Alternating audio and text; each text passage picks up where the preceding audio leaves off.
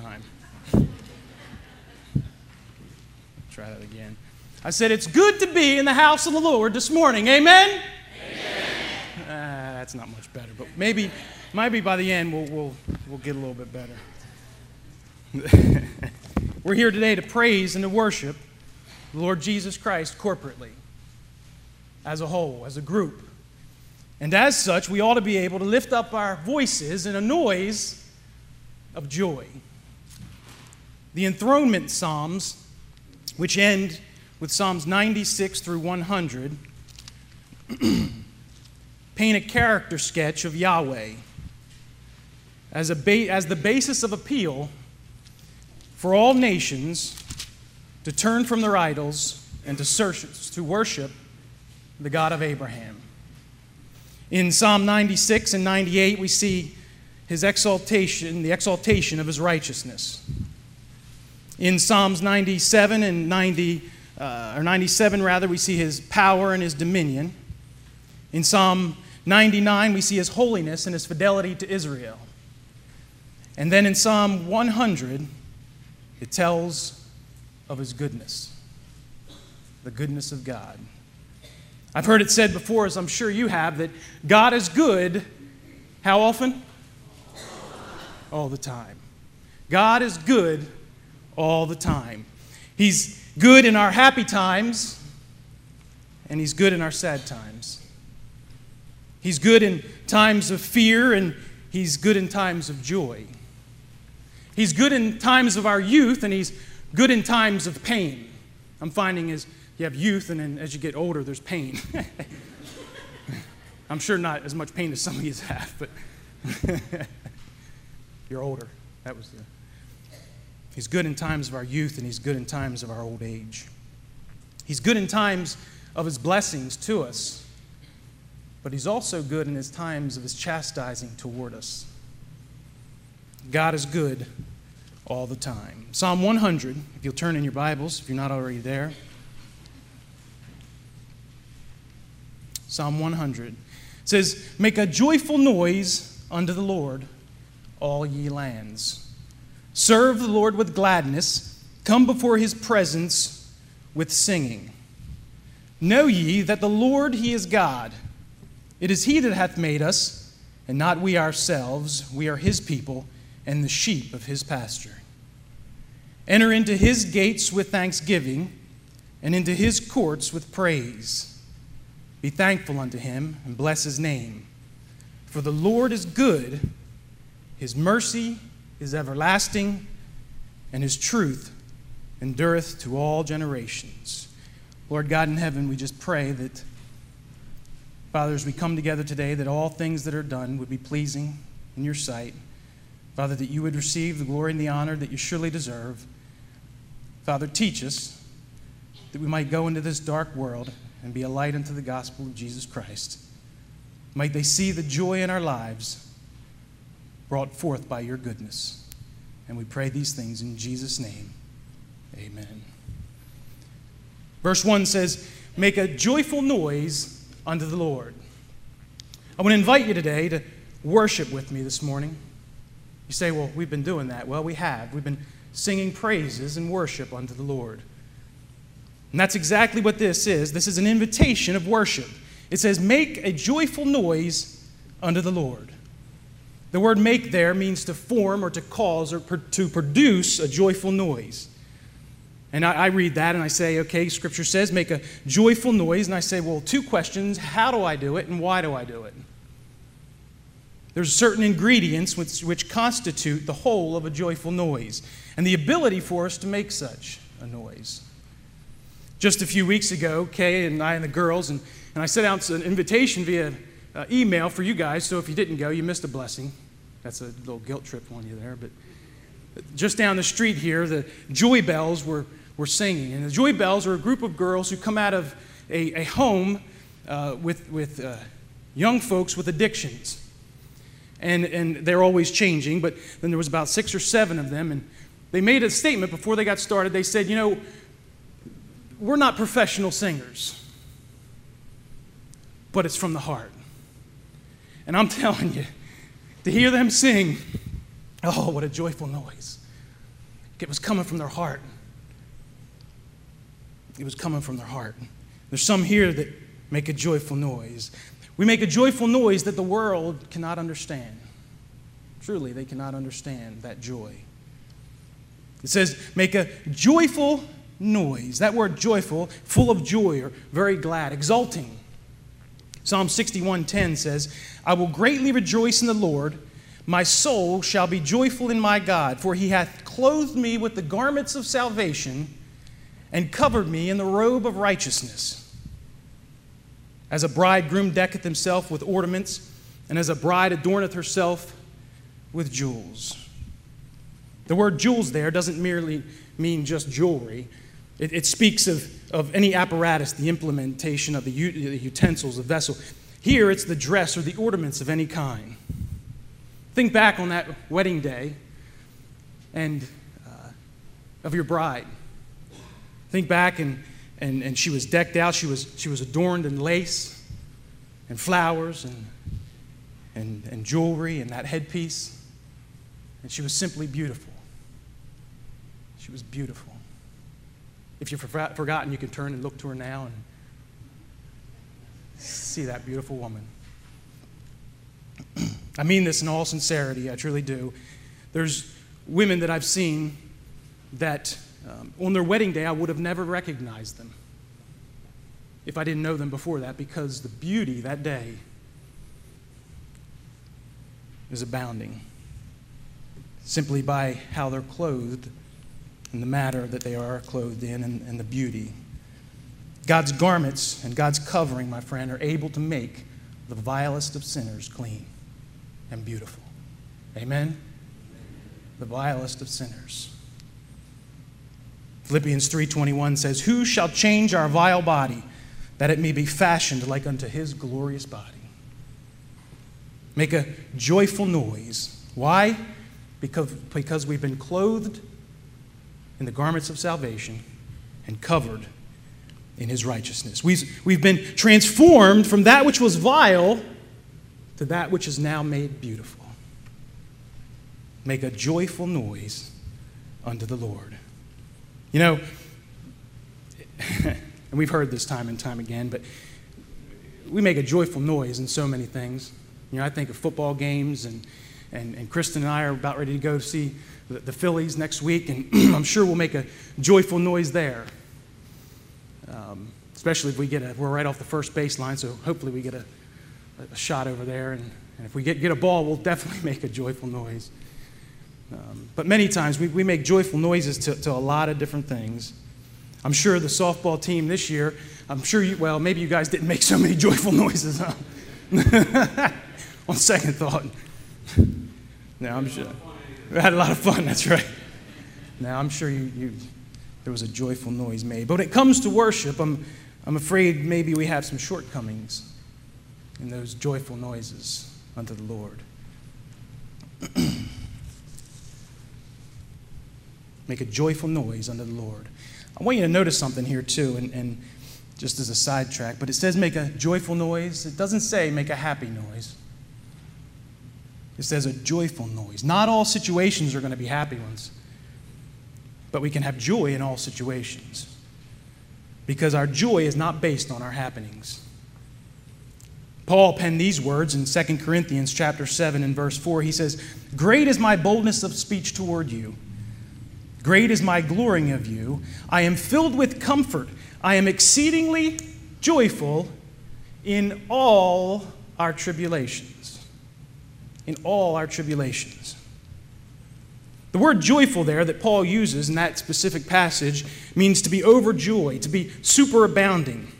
It's a word that was used only one other time in Romans chapter 5 and verse 20 when Paul had no other word to use. There was no other word to explain the joy that he had because it was, it was so, uh, it, was, it was overflowing. There was no other word to express what he was trying to get across here. He says, I have exceedingly joyful in all our tribulations. He says, I have a joy that cannot be explained. I don't know how to explain this to you. I, I can't, I, I don't have the words to say it. I can't, I can't show you. I can't, uh, it's, it's a joy that just, just overflows.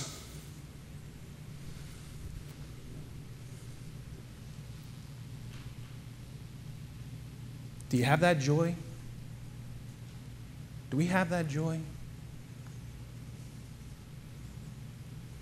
You can. It's a joy that is available. He says, Make a joyful noise unto the Lord, all ye lands. Let me ask you, who's this written to? Who's he addressing? Everyone. He says, All ye lands. An invitation again to worship. It's possible. As a matter of fact, it's God's will that all should be able to make this joyful noise. 2 Peter chapter 3 and verse 9 says, The Lord is not slack concerning his promise, as some men count slackness, but is long suffering, not willing that any should perish, but that all should come to repentance. But, friends, it's only that person who has a personal relationship with Jesus Christ who has the ability to make this joyful noise. For they're the ones that have been clothed in salvation and covered in righteousness. Make a joyful noise unto the Lord, all ye lands. Verse 2 says, Serve the Lord with gladness. You know, in order to, to make a joyful noise, we have to serve the Lord. You have to. The word serve here gives the, uh, the implication of one who is working, one who is in service, one who is enslaved, one who is a bondservant one in, in all acts of obedience is serving the Lord. Make no mistake here about it. It's not out of compulsion. It's not one who's serving out of fear or reluctantly. It's not one who's serving out of tradition because, well, that's what we do. That's what my family's done. That's what I, how I was brought up. But one who is willingly and forward to serve the Lord. Mark chapter 12 and verse 30 says, And thou shalt love the Lord thy God with all thy heart, with all thy, with all thy, and with all thy strength. Out of love. We're to serve the Lord out of love. It shouldn't be a burden for us to be in service. It shouldn't be a burden for us to be in worship. It's a privilege. Just as that liberty is to go before the throne of grace, to go before the throne of God, that access we have, the liberty there, it's a privilege. A prisoner last week, I was talking to, he says, It's a blessing. It's, it's, it's, a, it's a privilege and a blessing for me to get out and mop the floor. He says, I, am held in bondage 23 out of, or, or, so hours out of 24, and when I get out, it's a privilege, privilege for me to get out and to mop that floor. You know, when we were held in bondage by sin, a servant of sin, now that we're set free, it is a privilege to serve in that capacity, to worship in that capacity. And yet, I'm afraid that many throughout our churches in America and, and even here, we don't count it a privilege to be here on Sunday morning, but a burden. You say, Dave, why, do you, why, would you, why would you make that statement? Why would you say that? Because we're not here on Sunday night and we're not here on Wednesday evening. David said, in Psalm 122, verse 1, he says, I was glad when they said unto me, Let's go into the house of the Lord. I was glad when they said unto me, Hey, come back Sunday night. I was glad when they said to me, hey, Come out and pray on Wednesday evening. It wasn't a burden, it was a privilege. It says, Serve the Lord with gladness. With gladness. You know what's interesting is that one little word between serve and Lord, the, that's an important word. It says, serve the Lord and the Lord only. The entity of the Lord. Exodus 20 and verse 3 Thou shalt have no other gods before me. Jeremiah 25, 6, and go not up after other gods to serve them and to worship them, and provoke me to anger with the works of thy hands. Serve the Lord. With what? With gladness, with pleasure, with joy. Not out of compulsion, not out of fear, Not because that's what I'm supposed to do, but out of love for what God has done. Worship the Lord with gladness. It says, Come before his presence with singing. Interestingly enough, this word come gives the idea that we're always before him. I thought to myself, how can we come before the Lord when we're always in his presence? So as, as I, as I looked, looked at that and researched that, the word, the word actually means that we're, we're already before his presence. There's times when uh, maybe I'm on one side of the room and the children are on the other t- side of the room and they're in my view, they're in my line of sight. I can see them, they're in my presence. But for one reason or another, normally another, I need to ask them to, to come closer to me, to come, to come over here. They're in my line of sight, and just as if we're always before God, and always in His presence. Jeremiah 23 24 says, Can any hide himself in secret places that I shall not find him, or see him rather? Saith the Lord, Do I not fill heaven and earth? See, what I'm asking them to do is I'm asking them to, to come near, to come closer to me. Come before the come before his presence with singing. The word come here means to move toward, to advance near from, from any distance and in any manner. James 4 8 says, Draw nigh unto God, and he will draw nigh to you. So many times I've talked to people and they said, You know, I've just been praying that God will, God will just bring me closer to himself. You know, I've been praying and praying. Well, I'm sorry, but that's not going to happen. Scripture says, You draw nigh to God, and He'll draw nigh to you. You have a desire to know God and develop that relationship with Him, and He'll draw near to you. Serve the Lord with gladness. Come before His presence with singing. Again, His presence. We're always before Him, we're always in His presence. and just as such, we should always be in a mode of worship one, that we have an overflowing spirit, a spirit prepared to shout out loud.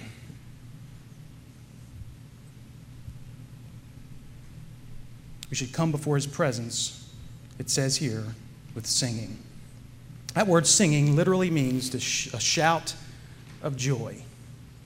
A shout of joy. You know, once in a while, getting ready for work in the morning, I'm running late, and uh, I'll go outside, I'll put some stuff in the, in the truck, and I'll come back in and get a bite to eat. And when I come out, the sun's coming up, and I'll stand there and I'll just listen to the birds sing. That's beauty. And I, have stood there for, for several minutes. I've, I even taped it onto my phone so I could listen to it later. just to hear those birds sing, to hear nature rejoicing, to hear nature rejoicing. We're not simply to, to joy and comfort in ourselves, but to the glory of God. When you get a chance, we don't have a time now, but if, when you get a chance, Psalm 65, go back and read that. Psalm 65. See God's care for his creation and how they praise him. Then swing over to Matthew chapter 6 and verse 28 to 30 and see what God's done for us and how much more so we ought to be praising him. Verse 3 says, Know ye that the Lord, He is God, the way, the truth, and the life. Only one true God. I and my Father are one, he said. Ye neither knew me nor my Father. If ye had known me, ye should have known my Father also. The word know there gives the idea that, in some sense, to know who God is, to know something about God. Here, specifically, that the Lord, He is God. Maybe as you're growing in your relationship with God, that your fellowship, that uh, to know something about maybe His freedom, that He is not restricted nor limited, is His eternality, maybe, both forward and backward. He has no creator. He provides his own for His own needs. His immutability, He's unchanging and unchangeable. His immensity is, exists separate from, from all the material universe his holiness. Not only that he's separate from everything that is, that is evil and everything that is unclean, but that in his very being he is holy. Maybe it's his love, the balance of correction and affection that he has. The truth here is that you have to know him. You have to have that developing relationship in order to serve him in verse 2 so that you can make that joyful noise in verse 1. Know ye the Lord. Tonight we'll be finishing the rest of that chapter, but I just want to read for you the, the DM version, that's the Dave Mills version, of Psalm 100. It's not inspired nor preserved. It says, The Lord who is God is good, and no one else. His mercy and truth are everlasting and available. His goodness has the power to transform the filthy into beautiful, into beauty. You are all invited to enter into the salvation of the Lord and are offered his garments and covering. As a result of accepting this invitation, you will thankfully serve. You will thankfully praise, and you will thankfully worship the Lord, who is God. You will do it with pleasure, willingly desiring it, because it is the reasonable response. As a result, the overflowing and abundant joy that is within you will burst out, producing an exulting worship unto the Lord, who is God.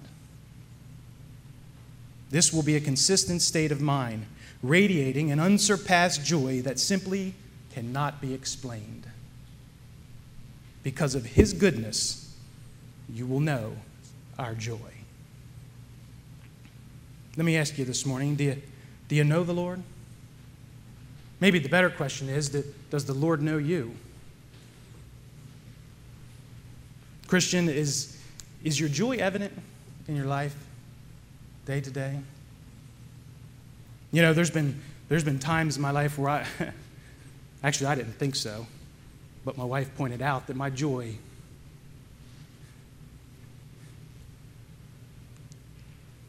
wasn't evident. She said, What? What happens to this joy that you're talking about? I said, Oh, I've got it. And she says, Well, I don't see it.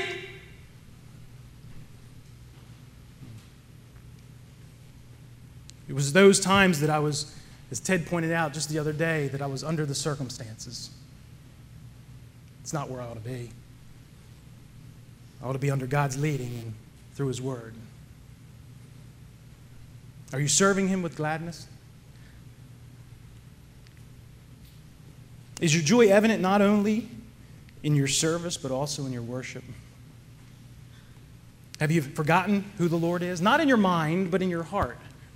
Have you forgotten that you're always present before the Lord? Always. Maybe you're asking, well, why don't I have this joy? Why don't I have it? Let me ask you, are, are you in God's Word? It's a simple question. Time and time again, we've been asked it. Are you in God's Word? You see, it's that growing knowledge of who God is, along with the work of the Holy Spirit, that'll provoke you to serve with gladness. The more you know God, the more you'll want to serve God. And develop in you that overflowing joy that gives you that desire to make a joyful noise. Matthew 12 34 says, Out of the abundance of the heart, the mouth speaketh. Junk in, junk out. The Word of God in, service and praise and worship out. Are you praising God's goodness out of the abundance of your heart? You say, What can I do to draw near to God? Read His Word daily. It is there that we'll receive the direction that we need. Be involved in service, be involved in local church. I believe Scripture is clear in this church age that every believer ought to be involved in a ministry in a local church.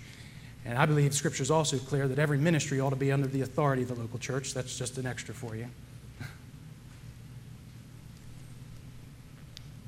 Maybe you're sitting there and you're saying to yourself, this doesn't make no sense to me. I'm sorry, I, I, I don't get it.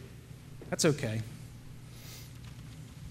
because, quite frankly, you don't have the ability to experience this joy yet.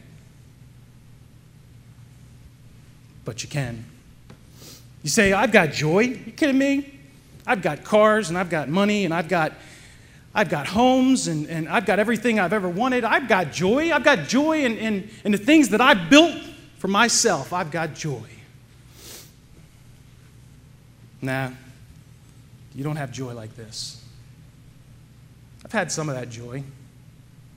I've had that temporary joy that only lasts for a season.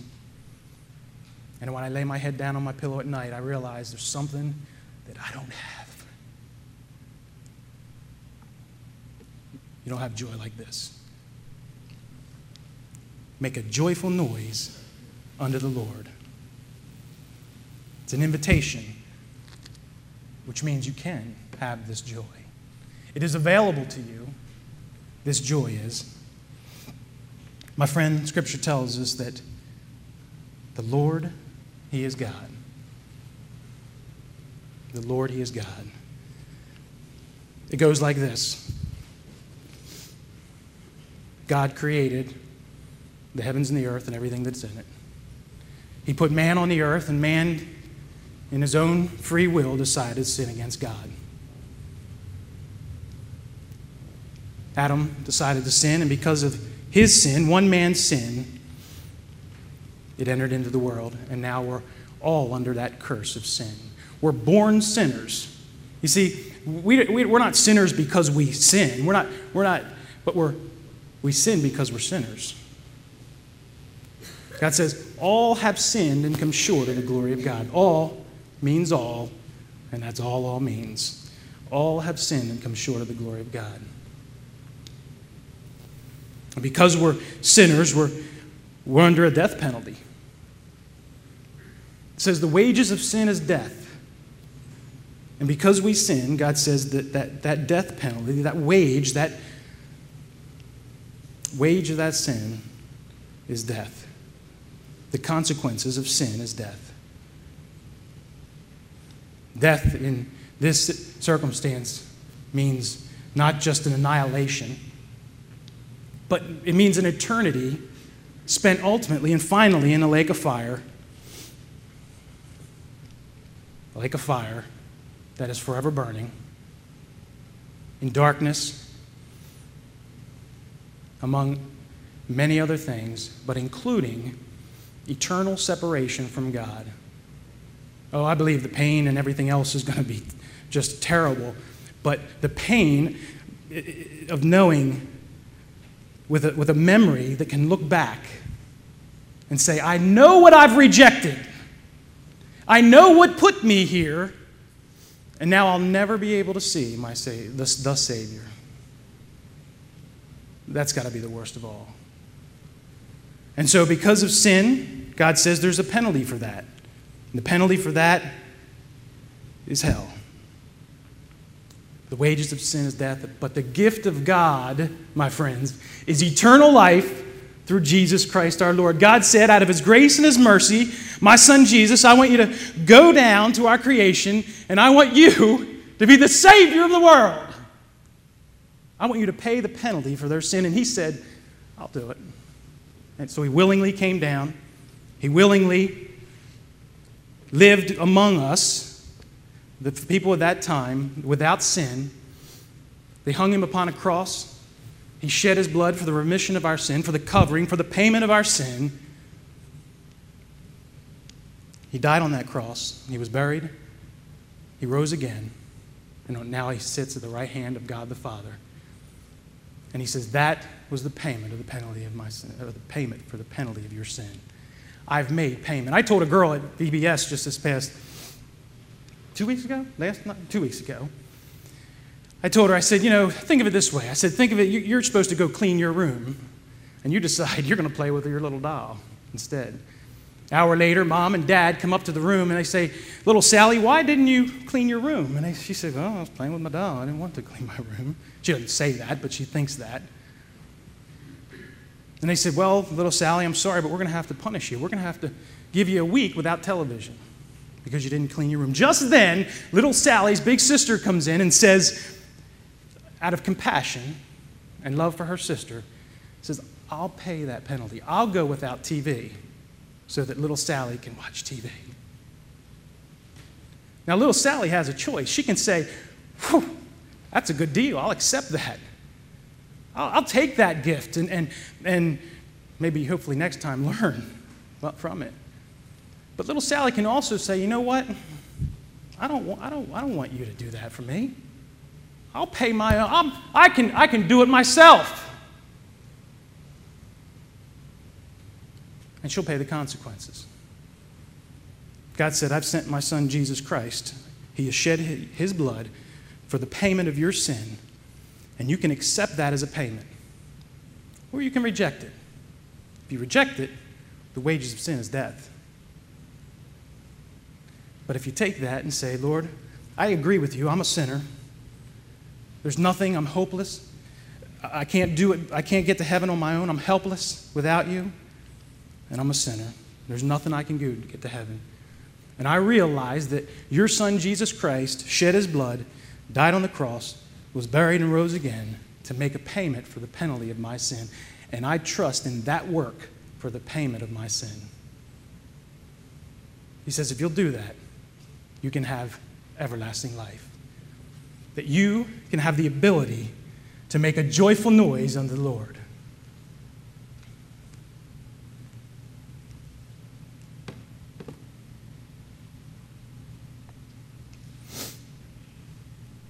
Let's bow our heads.